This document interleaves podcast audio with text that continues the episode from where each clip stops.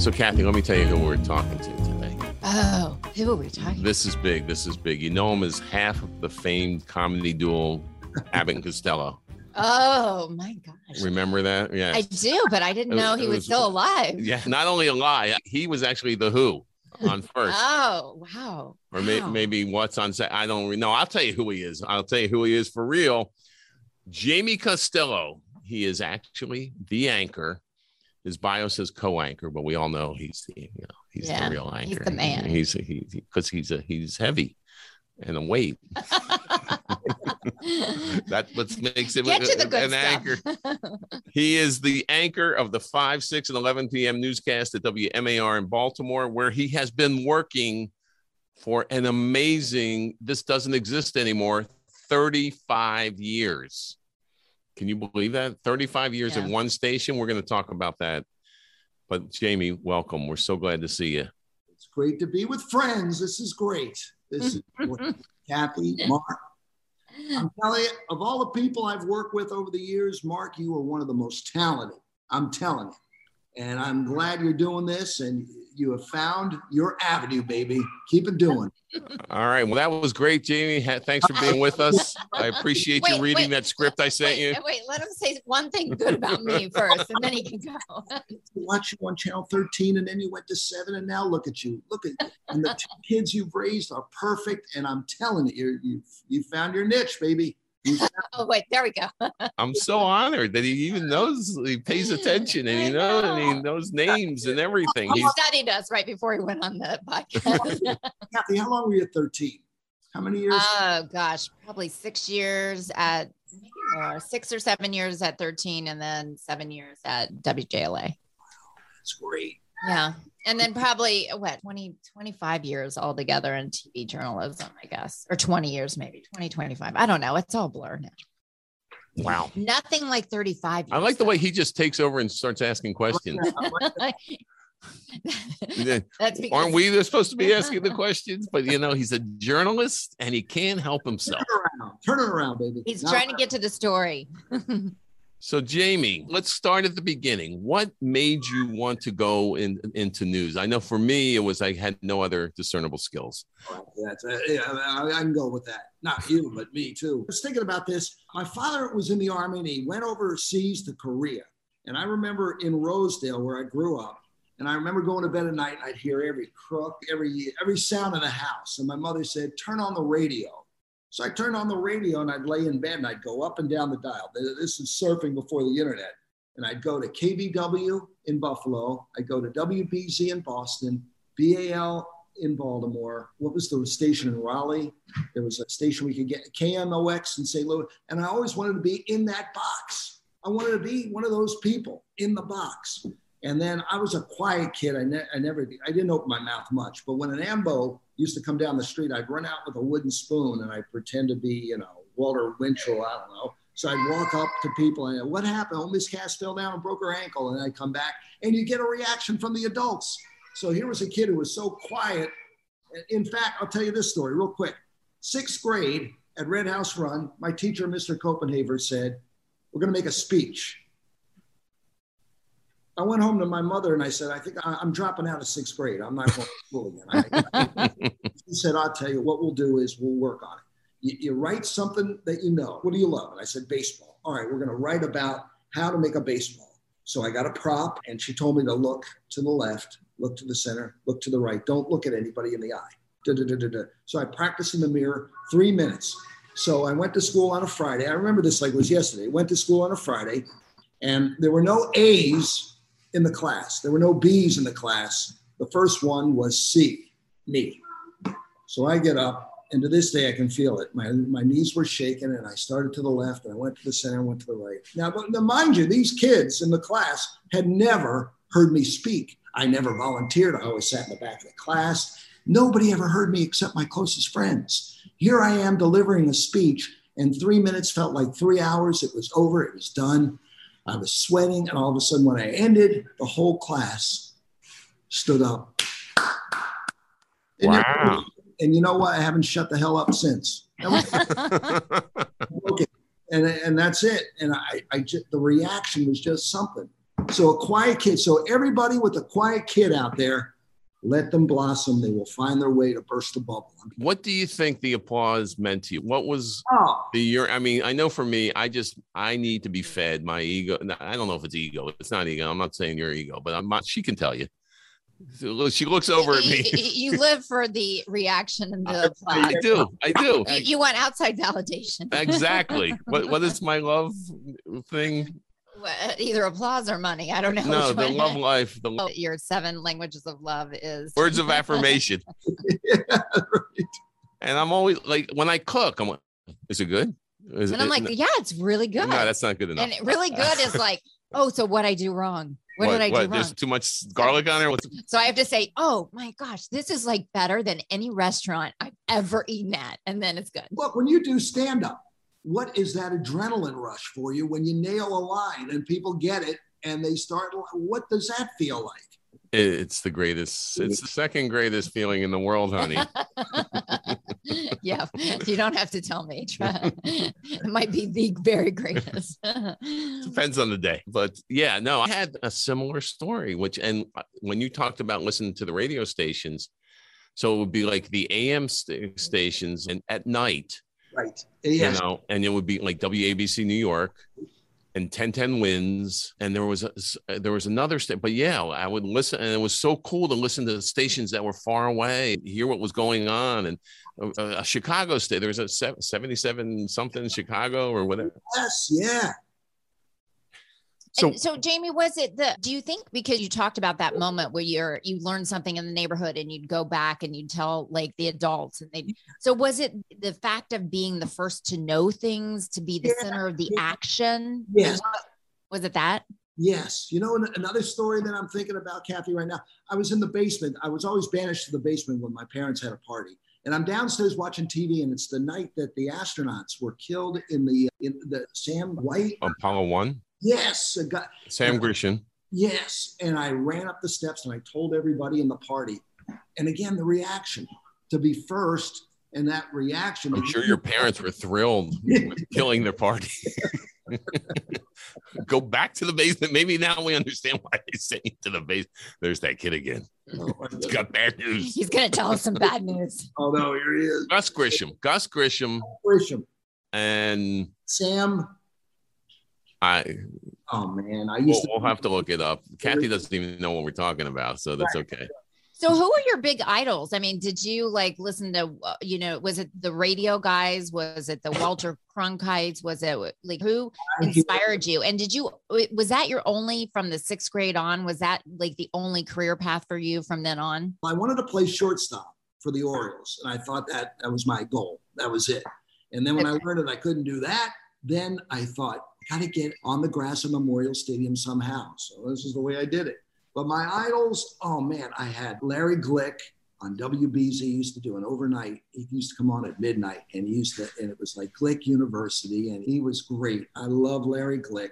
And then on BAL, it was uh, Galen Fromme, who used to have that booming voice, and I love that guy. Bob Riley, who used to work in DC and now is up. He used to, he just passed away, Bob. And then on television, it was always Jerry Turner. I mean, Jerry Turner was the man. And after Jerry, uh, Gordon Peterson, I'm telling you, I love that guy. Gordon Did you ever get to meet any and work with any of them? I, I knew Jerry, but Gordon is still, that's, and I hope to meet him next month. No, in September. Oh yeah, I used to work with Gordon. Gordon was at Channel Nine. Nine for a long yeah, for a long time, so. and then he came obviously did Channel Seven for But- for a while before he retired. He and Glenn Brenner, that was the best TV I've ever seen. I mean, Yeah, they were. hys- uh, yeah, he was hysterical, and Peterson was the voice of God, kind of a- local anchor that, that doesn't exist anymore, except in Baltimore, where Jamie Costello anchors the five, six, and eleven on WMAR. Do you know that people mu- like look at you now, like you looked at them?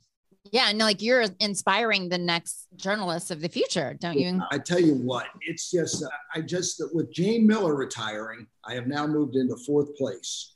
So we've got Bob Turk, Denise Koch, Marty Bass, and me. I Wow. never in a million. So they better not stand in front of any oncoming buses when you're around. Right? I don't want to crack the top three. That's it. It's just it is something. It is something. Yeah, Baltimore is like a TV town, and I remember going to Baltimore and just like that. That was like there's sort of Philly. New York, Baltimore. There's different markets, but Baltimore definitely had their their legends. You know, DC too. I mean, I guess all markets, but anyway, it's But, changed. but we could say he's a legend. of course. I think he qualifies as a legend. Yes, 100%. And not only, uh, Jamie, your storytelling is brilliant. And that's what I always thought. I mean, the way you tell a story is different and unique. And people should watch your storytelling tactics because I think it's different than maybe traditional journalism. I don't, you just tell a really good story and you tell it differently. You jump right into it as if we know the people. And by early into the story, we know the people. when I used to anchor with Megan Pringle in the morning, she uh, she was just, oh my God, here we go. I'd go off script because I'd remember a story about Lawman's furniture. I said, where are we where are we going to get our furniture now that Lawman's is closed down on Bel Air Road? What are we going to do? And she goes, oh my God, remember the guy Joe used to work in Highlandtown and then he went to Westfall, you know? So it's you just go off, you know the people, you know the area, and you can tell stories, and that's where you're ingrained. I know where the bones are buried so to speak. So for all those 35 years, everything comes back and you realize what was there and who used to be there and stuff like that. So you can have a little bit of background. So when you deliver a news story, you can kind of deliver that. Yeah, he's metaphorically, he's the guy who gives directions by the place that used to be there. That's Go right. down to the left, you know, where what, what was it? Furniture? What's we bought furniture there? Layman's, right? Or Layman? Lay, what was it? Almonds Furniture, baby. Moment. Yeah, Yeah, we we, we, bought a dining room. we table. bought a dining room table there. We still have it. But yeah, where that used to be, make a right, and then where John used to stand on the corner, make a right there, and but that's the kind of institutional knowledge that doesn't get as appreciated anymore in the business, right? are correct about that. You know, when especially when someone of fame and fortune dies.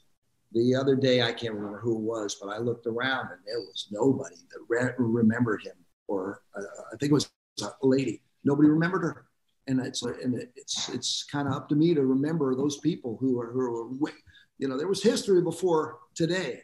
So we've got to remember that. So I hope I can deliver that in some way. But it's changing. The institutional. Now, when I was at Channel 2, when I first started, it was Jack Bowden and Susan White Bowden and Andy Barth. And if I had a question about who, where, when, what, I always went to them and they told me the, they gave me the lowdown on, and they taught me how to remember this stuff. They let you out of the basement first. They changed the film canister. That's- We- we- You didn't work with film, did no, I didn't. I didn't. I think Andy did though. Andy, you? work with film? Yes, you did work with film. did at the early when I was in Hagerstown, splicing it, boom, putting it down, and oh my goodness, yeah. But that was fading away. Then we went to three quarters. Oh, Yeah, right, yeah. three quarter. All right. Yeah. I remember those. Uh, and beta. So your first job was in Hagerstown. No, it was in Front Royal, Virginia, WFTR, Front Royal, Virginia. And I was, I did middays. I was a disc jockey, and then I went to mornings, and then from FTR I went to WEPM in Martinsburg, just up 81. And that's where I, I ran into Chuck Thornton, who was the general manager, and he just he turned me loose. He just turned me loose. He said, "You want to do play-by-play in sport?" I, yes, sir. And he just let me go. He put me on in the mornings and just let my personality go. And he was the first one. And, I, and he was the one really that taught me about community, to get involved. Just don't be a voice on the radio. Get out there and be a voice in the town. And I always thank him for that. Chuck Thornton. He So- lives in Leesburg now with his wife. And how did you get the job in Baltimore? How did that come? Then I went to Hagerstown and I was filling it. Uh, Glenn Pressgraves, who was a legendary figure in sports in Hagerstown, he used to call me and say, Hey, I need you to write me a presser so I can go to the Indianapolis 500. I want tickets. So I used to write to the, uh, you know, would you mind giving me two tickets? And I'd give him the, the tickets. And then he said, How about if you come in and fill in uh, on the sportscast for a week? So I'd go up there. I'm on television now doing sports. This is great. And then Bob Borngesser, who was Bob Keene at WRC back in the day, he became the, the anchor and news director out in Hagerstown. And I saw a job opening for a news reporter. And I went to Bob and I said, you know what? I think I'd want to do that. And he had a big pipe. Big pipe. And he went, Tracer, yeah, are you effing kidding me? Do you want to do that? I said, yeah. Goes, All right, start tomorrow. That was it. No interview, no resume, no tape. I was on the air the next day. So then I worked in Hagerstown. I did everything, you know, we shot, we did this, we blah, blah, blah, blah. I faked live shots. I used to go to Municipal Stadium in Hagerstown, set up a tripod. We're live here at Municipal Stadium with the, and I take it back. I thought, you know what? I think I could fool the audience with a live shot. If it's three minutes, uh, it only took me three minutes to go from the live shot back to the station. So I think it was kind of live. It was in that realm. It was close enough. Yeah. So I did that. And then my mother said, you know what? I think it's time for you to come home because I was having a, you know, I needed to cool my jets a little bit. And so I started applying. And I, I remember calling Channel 2 because I had not heard from them. I had sent them tapes that I had not heard back. How dare they? I, that was, what were they thinking? My goodness. They called me back. Why don't you come in for an interview? So I went in for an interview. They said, You want to work weekends? I said, Sure. I'll, yeah. So I worked 90 some days in a row. I was working at Hagerstown Monday through Friday. Then I'd leave and go to Baltimore and work Saturday and Sunday. Mm. And when I mean work, I'd start at nine o'clock in the morning on a Saturday and maybe not end until nine o'clock that night. And then the next day was Sunday. And then I went back. To, so it was really wearing on. I mean, I, so what I did was, so I'm working through all the, and Gail Bending, Gail Bending was the executive producer back then, and she kept calling me, Would you mind coming in? And I thought, you know what? I'm going to quit my Hagerstown job and just focus, put all my marbles in Baltimore. They had hired this guy, Otis Buchanan from Chicago. And I'm thinking, gee, how is a guy from Hagerstown going to compete with a big time market guy like this? So I kept doing it and doing it. She kept calling and calling. Then Jack Bowden went and said, you know what? He can't be a part timer anymore. You got to make him full time. So I remember getting a call from Wayne Lynch, who was our managing editor at the time. Wayne Lynch said, why don't you come in, but don't wear a suit? And I went, oh my God, it's over. Oh, got it. So I went in, I sat down, he closed the door, and he said, Remember the day I told you that this could come to an end at any time? Yeah, it's over. Okay, you're, full time. I about jumped up and I grabbed that guy by the throat. I could have knocked him to Cleveland. That was the story. So for you know, why didn't they want you wearing a suit? What was the purpose of not wearing a suit? I don't know. I they wanted to mess with you. Yeah, I think they wanted to. They wanted to mess with me. So that's how it started. So it was like crazy. You mentioned all those names. Wayne Lynch, I remember news director, and then Gail Bending. She hired me. Yeah, I forgot about that. Yeah. Gail Channel, Channel 13. Unbelievable. Really impressed that he remembers all the names still. Because I know, uh, right? I'd be like that remember. guy and this dude. Well, some people you remember, like I'm like, well, I'll never people. forget Paul Doogie, and he is some of the first people who hired me. Help me out. She's been the news director there for 30 years, more than yeah, 30, right? Right, crazy at WJZ. Yeah, yeah, right.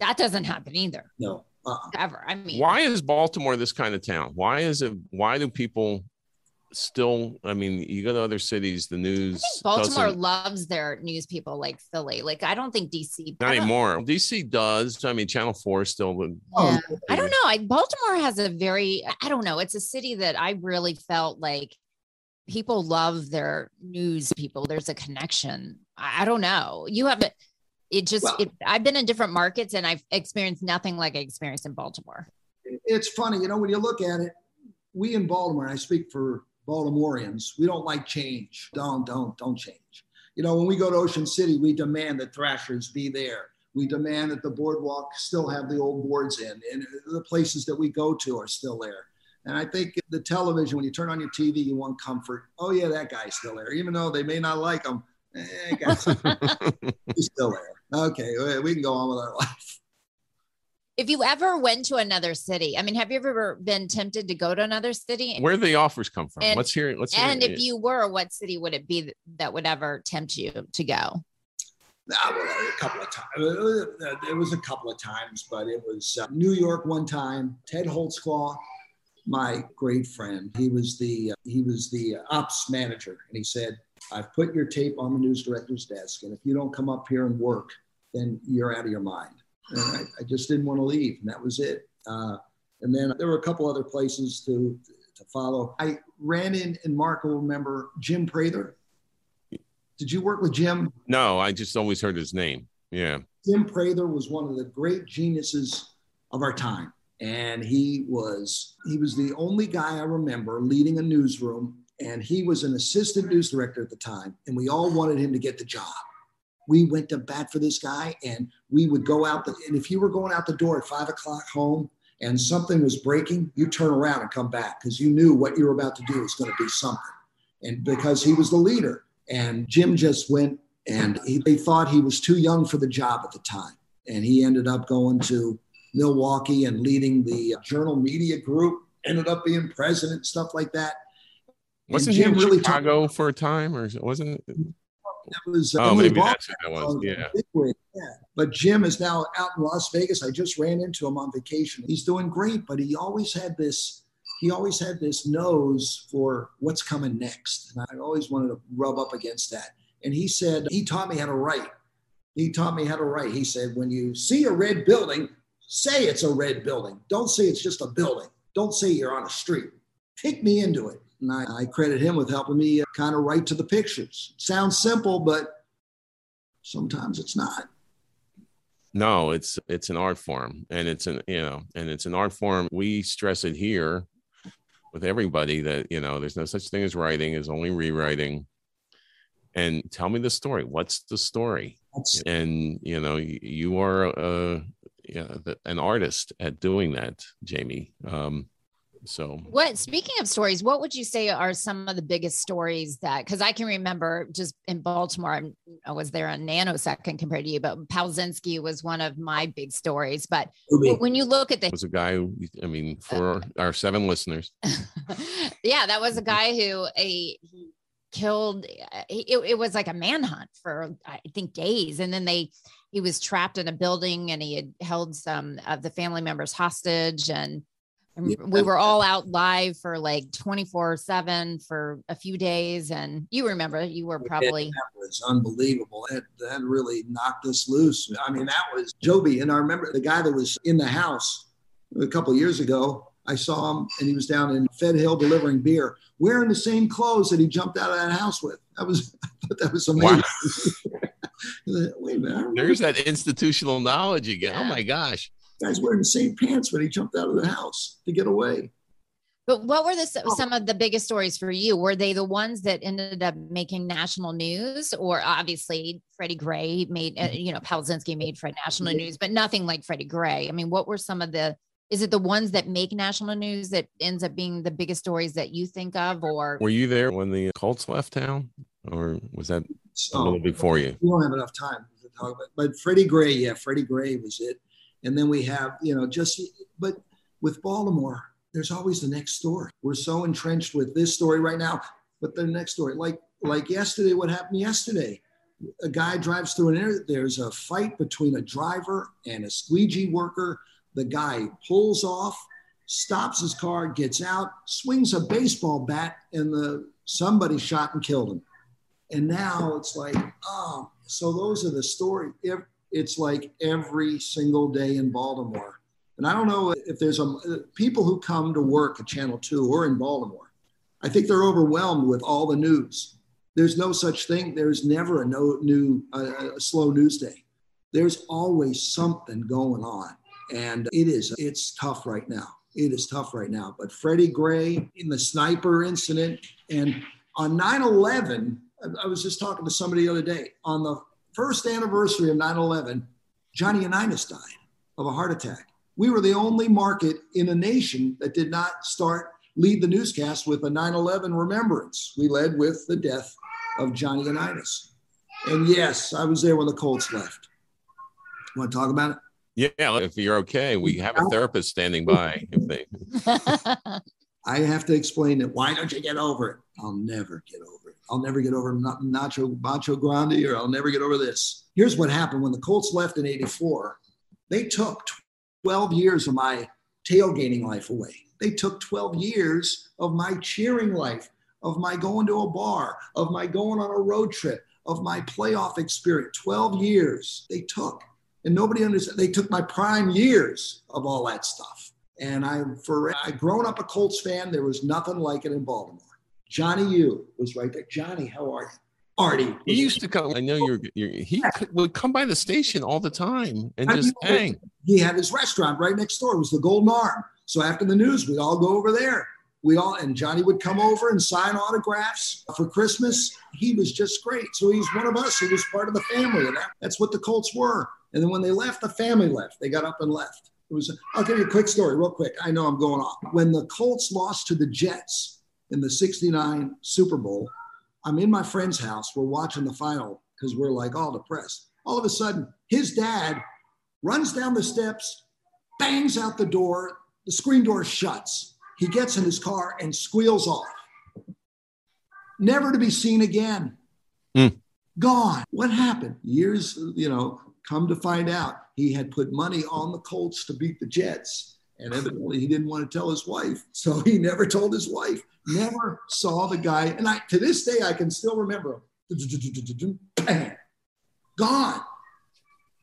Gone. That's and that's how the Colts left. And it was like now we I got I was working in Martinsburg at the time and I got a call from my best friend. And he said, You've got to get out to 70. You've got to stop the Mayflower vans. You've got to do something. So I get in my Toyota Corolla and I go up on 70 and I'm like chasing. And I'm looking up at the Mayflower and the state police call, pull me over and said, Look, kid, you know, you, you got to stop it or we're going to, you, you got to. One person blockade. So I went all the way out to Cumberland. No, Frostburg. I chased them all the way out to Frostburg. And I just stood there and watched them cross the line. So, Where, was there like a that- tear dropping down? Oh, one oh, yes, there was anger, there was tears. Oh my, it was man, if it wasn't for that officer, you could have been the one person that stopped. Yeah. him. had nothing to do with the Irsays. It it was Jamie stopped them. Wow. And it- the fact that it happened in the middle of the night, I mean, it just puts a perfect. It was lousy. And when we were trying for the expansion, uh, Boogie Weinglass, you know, he should have gotten it. The deal on the table, the expansion franchise was the greatest deal.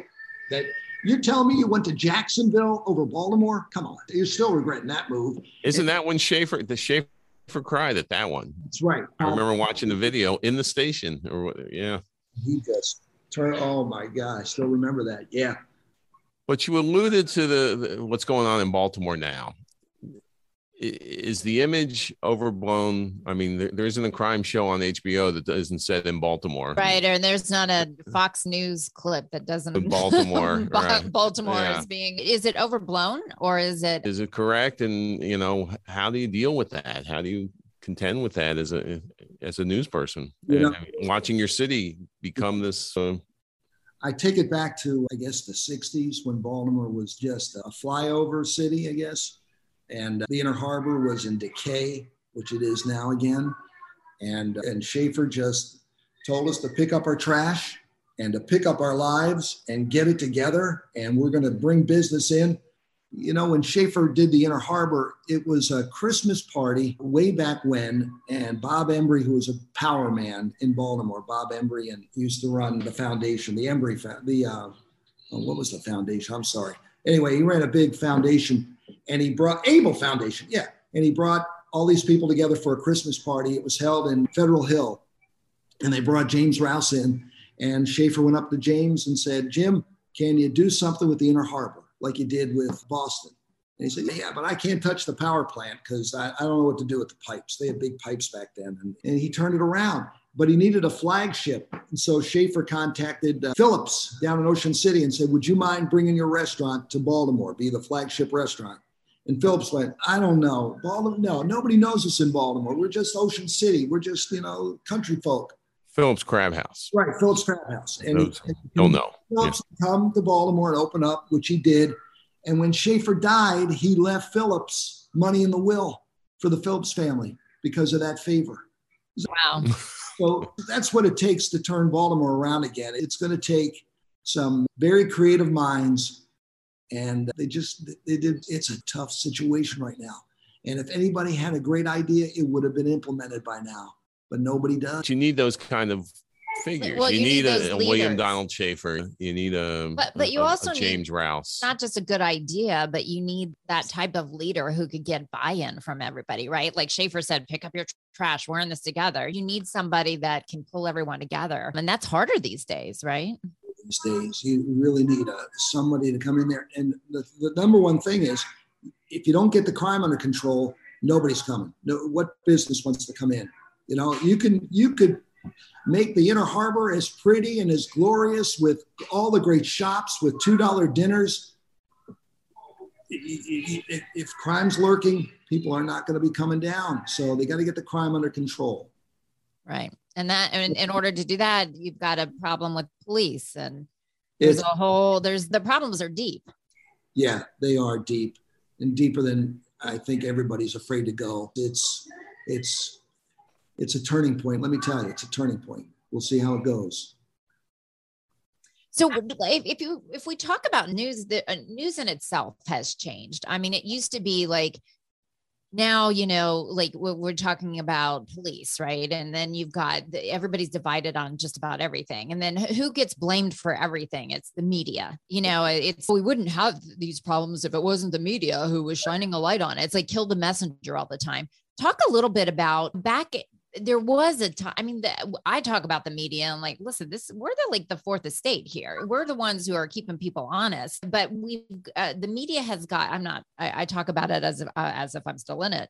But the media, I think, needs a big PR, a mm-hmm. PR firm representing the entire media. Because, On the Marc Media is available. Yeah, but I mean, it's just for the media in general. It's bad. It's someone like, from Poynter wants to. It's call gotten us. to where people don't trust the media, or they just watch the media that says what they already think and then there's then who is the media you know any blogger out there gets lumped into the media and then they're like oh they're all like liars. That blogger isn't a part of the media. How do you can you talk about being a part of how that change mm. affects and impacts reporters and what do we need to do to restore faith in in our industry? You lumped it all in. Enemy of the state? I'm not enemy of the people. What are you talking about? And that is hard. You, do you classify all plumbers as you know that way? Do you classify all insurance agents that way you and the media you know what there, there are people that come up and go i don't watch the news uh, what do you do for a living i'm a carpenter i don't like the way you put, laid the floor the other day there's you don't criticize them but the media is because we're telling stories people don't want to hear they don't want to hear that things are bad. They don't want to hear that the price of meat is going up. But where are you going to hear it from? And, and now with it used to be in the day you turn on CBS and ABC and NBC and you get the same story. But now you turn it on, you get a uh, little of this, little of that. But the media, it is, I just, without us, I don't think people know as much as they do. And that that's you got to know what's going on in your community. It's not just the world. You got to know what's going on in your community. And like I tell kids, you know, when you're going down the beltway, you always look at the crash, right? But you don't remember the flowers in the median. So why is that? So it's tough. I remember going out one day, I did a story in the morning about a girl who had straight A's all the way from kindergarten through 12th grade and I show up at the school and the people there are going, oh, must be a slow news day. It's, I mean, does it leave you frustrated as because it just seems, yeah. I don't even know, like that's the part of the thing too, is I try to educate people because also people learn everything from Facebook. And I have people who uh, don't understand the media and I try to explain to them the difference between reporters and commentators on like cable news. There is a big difference. And believe it or not, reporters are only as good as their last story. And if they're not credible, they're fired. You, you know what I mean? Their facts and sources are crucial to us. And we aren't, you know, yes, is there's bias going on? Of course, just by choosing one story over another, there's innate bias, right, in the news media. But we don't try, I mean, we're trying to be as unbiased as we possibly can but you can't remove all bias from the media. Just because you cover you lead with one story over another there's some sort of bias but and reporters they're liberals. What's liberal? What's a definition of liberal? Definition of liberal is being open-minded. So don't you want all your reporters to be liberal? Don't you want them all to be open-minded or do you want them to be have a preconceived idea and go into the story and report it how they think about it beforehand no. There's no pushing of an agenda in a local newsroom. I, honestly, I've never seen that. I'll be honest with you. I always tell people, I'm like, you can't even get a reporter and a photographer to agree on what radio station to listen to on the way to a story. I mean, how are you going to get some sort of, you know, agenda going? Oh So what do where, where are we going to lunch? We can't agree on that. You know. How do you explain that, Jamie, to people? Like, how do you tell them inside the newsroom how a newsroom really works and how we're not out there trying First of all, there's seven layers that need to read your script first because. But I mean, uh, what do you that- tell to people that thi- people think that's the case, and that's not always the people also think that we're at, you know, you're out to get Trump or you're out to get X, you're out to get that person. How do you explain that? How do you explain it? I think they they lump us in with the nationals and they lump us in with the commentators and they get that and they get their feed off of the Facebook and the Twitter and they that fuels them and people who didn't have a voice back in the day now feel that they can open the door and say anything about anybody and it's factual and it's like oh my goodness. We know that we know you're hiding something. We're not hiding we have to have sources. There are such things as sources.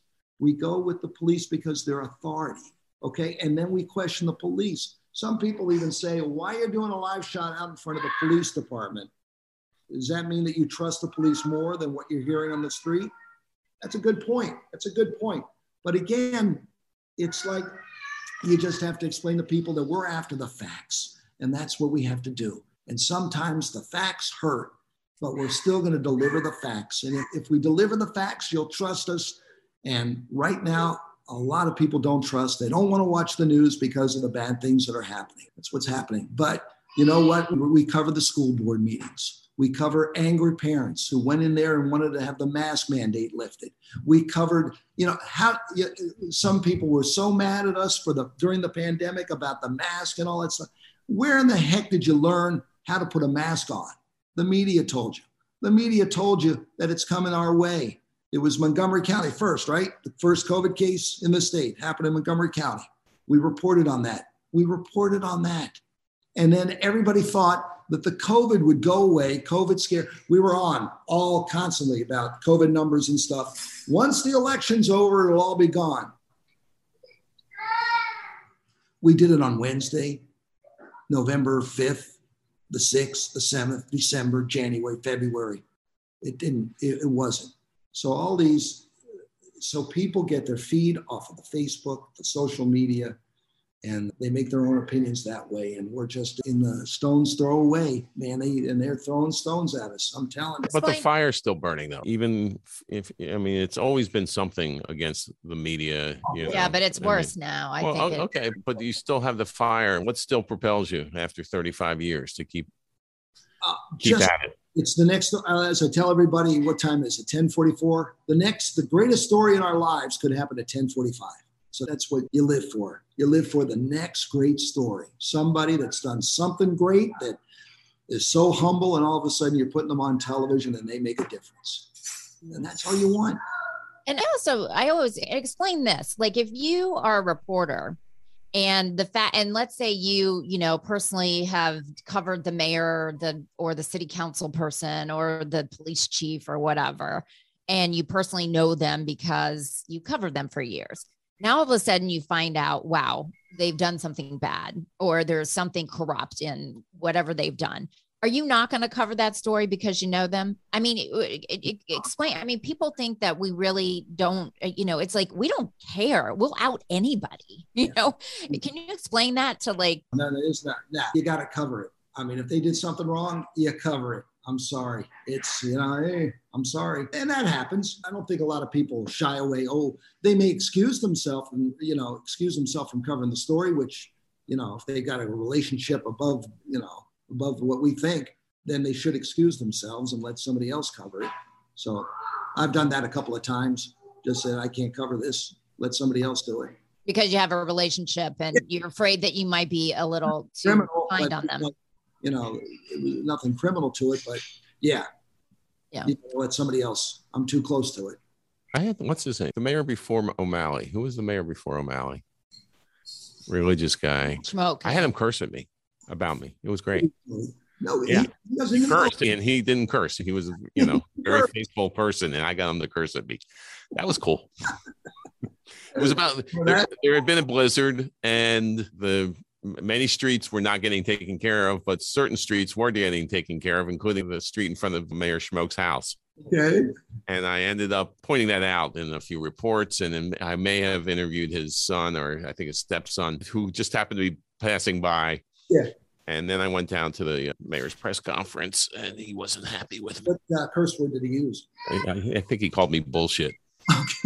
Oh, well, that it could have been worse.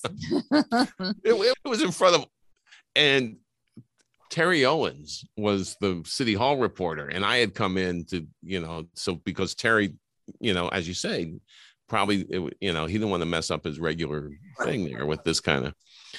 And Terry had like nothing to do with me that day. You wanted to stay. He's like, I got a from you." career here, buddy. You're parachuting in, getting yelled at by the mayor. Oh. And yeah. Well, So, remember- Jamie, how do you do with sho- social media too? Like social media has totally changed. I mean, a now you're responsible for Yeah. not just reporting on your news station, and but you also do you have to do social media as well, or do you want to, or how does that work? sometimes you throw it out there and run. You know, it's like toss and run. I, I don't like the one opinion I had. I try not to stir anything up. So I, try to play it nice, nice and easy, and I try to read the crowd, if you will, and I'll go with what the crowd is saying, the majority is saying. Like the Bay Bridge, I called for. You know, you can't get the gas tax taken away. So why don't you take away paying the tolls at the Bay Bridge when you're stuck in 50 traffic, wasting all that gas? I saw that was brilliant, but it, it- you're taking a stance there. Yeah, I was just because that's easy. That's easy. That was an easy thing. Yeah, that's right. Let's do that. But other than that, I just try to stay out of the political fray, just calm it down. And but it, you know, I show pictures of my kids, my beautiful wife. But other than that, and on I have two pages. One's a personal page, which is family life, and then the other is the Bay Bridge. You know, waive the tolls for a while. A couple of opinions like that. But I just sympathize with people who are hurting more than and praise for people who are doing that rather than get into that political spectrum or something controversial. Is it hard not to have because what one thing that I did find freeing when I left journalism is I'm like I can have an opinion, and boy, am I opinionated. Oh my gosh. I'm yeah, way I too see her at night and I'm like, who are you fighting with on Yeah, Facebook now? But it's kind of nice. I, I uh, it- that was the nice thing about being. I can have an opinion now publicly, where before, you know, I had to be very careful, just because you don't want, you know, you you don't want to be. You have to be fair minded, and even though you have your own opinions, you don't want people to think that your opinions are impacting your work because you're very careful as a reporter, and you know this. You ha- you have to be very careful to make sure your opinions don't play a role in your story. You have to check yourself, right? To make sure. And it's always the throwaway line. It's always the throwaway line that you don't think of, and all of a sudden it creeps into your mind. You know what? I'm going to say this, and that's when you get in a little trouble. The, the tag line or something like that, or when you're asked a question, and it's like yeah. the worst. The worst thing that I did was when the the Ravens came to town. I was doing a live shot, and I was going through all the people responsible for making this happen, and I'm on the air, and I'm going. How about we think of Herb Belgrad and William Donald Schaefer and Kurt Schmoke and the late Matt DeVito? All of these people were so instrumental. Back to you. Phone rings. I pick it up. It's Scott Garceau. Hey, Jamie. sports guy. Sports guy. Yeah, sports guy. He goes, Hey, Jamie, I just had dinner with Matt DeVito last night. I said, Oh my God, I killed him. I killed, I said, I went, Oh my God. So for like 20 years, he was known as the late Matt DeVito. The late man. Oh my- I swear to God, I just read his obit. I swear to God. No, he was alive last night when I when I had dinner with him. and, Oh, and I remember to this day, and the late Matt DeVito. you know, it's funny how we really remember our mistakes, right? Like that you'll never forget them. Are there any other mistakes on the air that you've done? And have you been able to correct them or you just had to like secretly live with them? Do you walk around like with Tourette's going, oh my gosh, oh my, if I hadn't said that six years ago. And when you you forget, you know, there, there was a reporter that just started, and uh, I had a toss to her, and I. What's her name? I can't even remember. Here she is now. I had no idea. What's your name again? And oh, I felt so badly for her. She, but it's uh, those things are all. And I, I remember one. I did a story on a on somebody that was retiring after so many years, and I put up on the chalkboard, you know, happy retirement, Kathy. And he came in and I turned the chalkboard and I said, read it. And the gentleman couldn't read. He could not read. He is so stunned, everybody. It says, oh man. So those are the things. You just assume so much and it's well, It's it. Those are all lessons that you just Especially file when away. you're live. when, when you're live and you think you've got somebody that's good, and all of a sudden, oh, we went down the wrong avenue. Let's go. You're figuring out how do I save this live on the air? I will learn. I learned that from Ken Matz because I was covering a Seder, which, of course, I'm sorry, I, did not. Yeah. And he and I went. I thought I nailed it. Blah blah blah blah. Back to you, Ken. And Ken said, "How do you make matzo balls?" I don't know. I have no idea. I'm sorry. They're hard to pull off the matzahs. So that was it. But you always have to be on. And the, some people say it's uh, Costelloized when I get a report. I don't mean to, but I just, you know, hey, why is that thing behind you? I I don't see it. You know, that's so I always ask questions that maybe they're not prepared for. Oh, that's funny. Yes, I used to hate that when I'm on the field and the anchor would, you know, you give them two questions and they ask you like some random questions. You're like, Mother Hubbard. Oh, we used to have a, an anchor at a, one of my early stations who you would give the questions to, and he would give you the answers as he would follow up with you. He would say, "So this is happening now," and blah blah blah blah blah. And you're like, "You just took my answer, you mm, My- son of a bitch." my whole, My- to- that was everything I was going to say. to our ad nothing lib question that you were supposed to add. Yeah, yeah. He I would had a just, beloved reporter who who would ask me one day, George Burns. Marc knows where I'm going. George Burns has died. He started in vaudeville, and she turned to me and she said, "Where's vaudeville?" And I said, "It's on the Eastern Shore." that was yeah, we know who that was. practice. So 35 years. How how do did you survive 35? I mean, I can tell how- why you how you could survive 35, but it just doesn't exist anymore. news people can't i mean it's and explain in, in context that most people most people get fired before 35 years right I think that was me. I think that was you. No, you were Jay Z. yeah I was know, at hey if you haven't been fired from a station you know i don't know there's always a good story to a firing All right, but I didn't mean to ask that question. Like, how the hell did you survive 35 years? I meant, how did you survive 35 years in this business? Look, For 35 years, I've watched a lot of talented, more talent like you, like Kat, more talented people than I ever was walk out that door. And it was sometimes it was an emotional wreck. I remember the first time I cried when somebody left, that was Horace Holmes. And Horace oh horace yeah i worked with him at channel 7 he's still at channel 7 one of the greatest, one of the greatest guys. yeah And uh, uh, it's like, oh my goodness. So all those people before me that left, it was, you know, your Stan Stovall's, your Mary Beth Marsden's, your, I could go down the list. Andy, I mean, everybody that's left. And for me to survive, I, I just ducked. That's, and to be honest with you, I just ducked. Now, I think back on it when I, my first 22 years, I worked with 24 different news directors or bosses. So every time a new person took over, you had to start over again. You had to prove yourself. And maybe that kept me on my toes a little bit more. I'm not sure, but it's like you just dodged the bullet. You just dodged the bullet. And I don't know.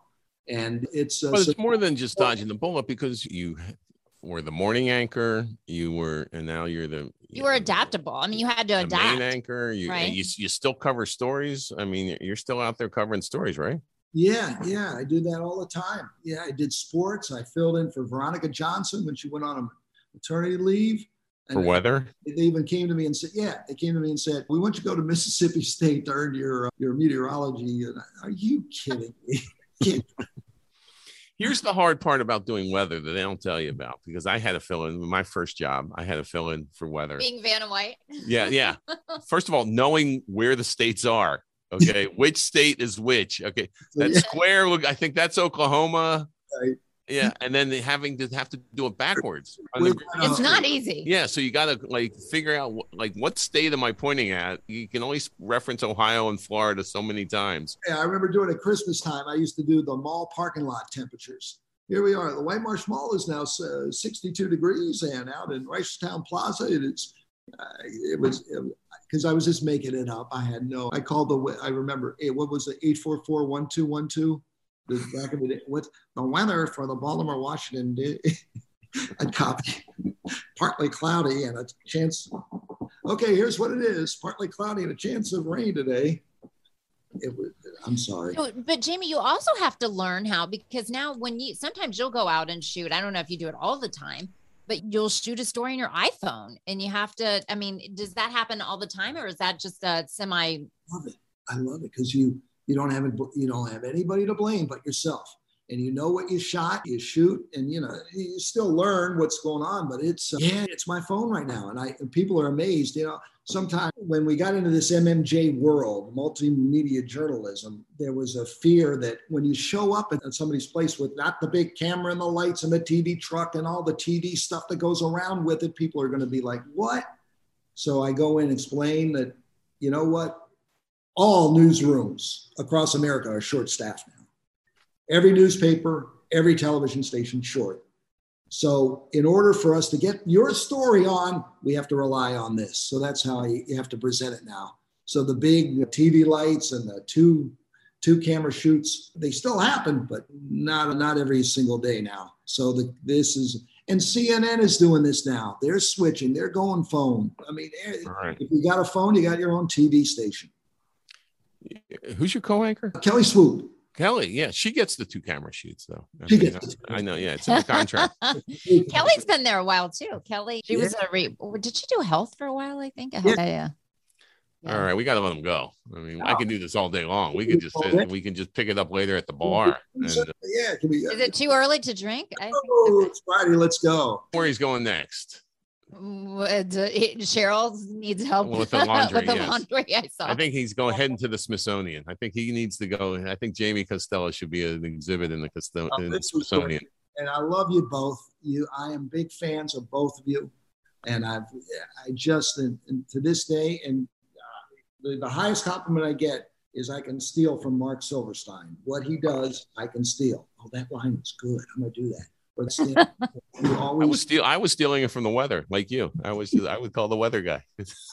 so now we steal from you, Jamie. We see your stories and we're like, we just shake our heads and go, how, how, does he make it look so easy? And how? Yeah. Eh, and, and still fun. Like you still make it look really fun, and you can tell you still have the passion for it, which I love. There's you know? no safety net, so I tell people if you're going into this place, don't come on with a safety net. And I'm glad that you guys have landed in something that I think a lot of us would love to do. So when you're ready to come over to the dark side, Jamie, we got there's a sa- there's another safety net for you. We, it's just great to be with you, and we're so glad you shared some stories with us. I'm honored. Thanks for asking. This was fun. This we'll, was- we'll do it again in 35 more years. I'll, I'll be here. be here. All right. Uh, Thank you. Thank you, Jamie. Tell Cheryl we said thanks again. Will do. Thank you. All right. Bye. After Deadline, the media podcast is a production of On the Marc Media. If you want to hear more, if you liked what you heard and you want to hear more from us and the incredible journalists across the country, be sure to follow us on social media at On the Marc Media, Marc with a C, and subscribe to After Deadline, the media podcast, anywhere you listen to your favorite podcasts. Until next time, we'll catch up with you after Deadline.